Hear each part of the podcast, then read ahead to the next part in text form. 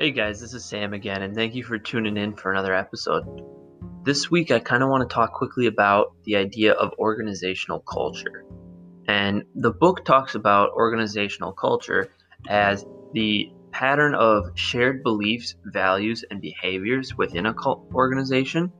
And so, I think this is kind of better to ex- explain or describe when you're using examples. And so, I worked at a restaurant here on campus at one point, or here in Grand Forks, and the culture was not great. I wasn't a huge fan of it, and part of that reason was because it was just very disorganized. Everybody who was there was kind of like, yep, we know this place is unorganized. We know it sucks working here, but we're just going to put up with it. And no one really tried to make anything better. And so working there was just a miserable experience and you always had issues with food being wrong or people being understaffed and so you couldn't have issues and no one really seemed to care and so that's just how it was and it just made for a poor experience for the workers and for the customers.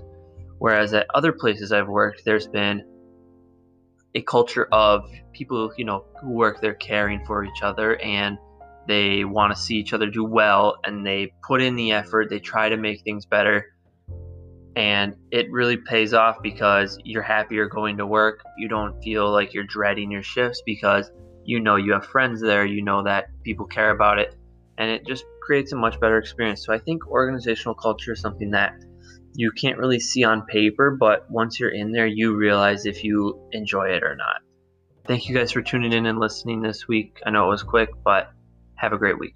Bye.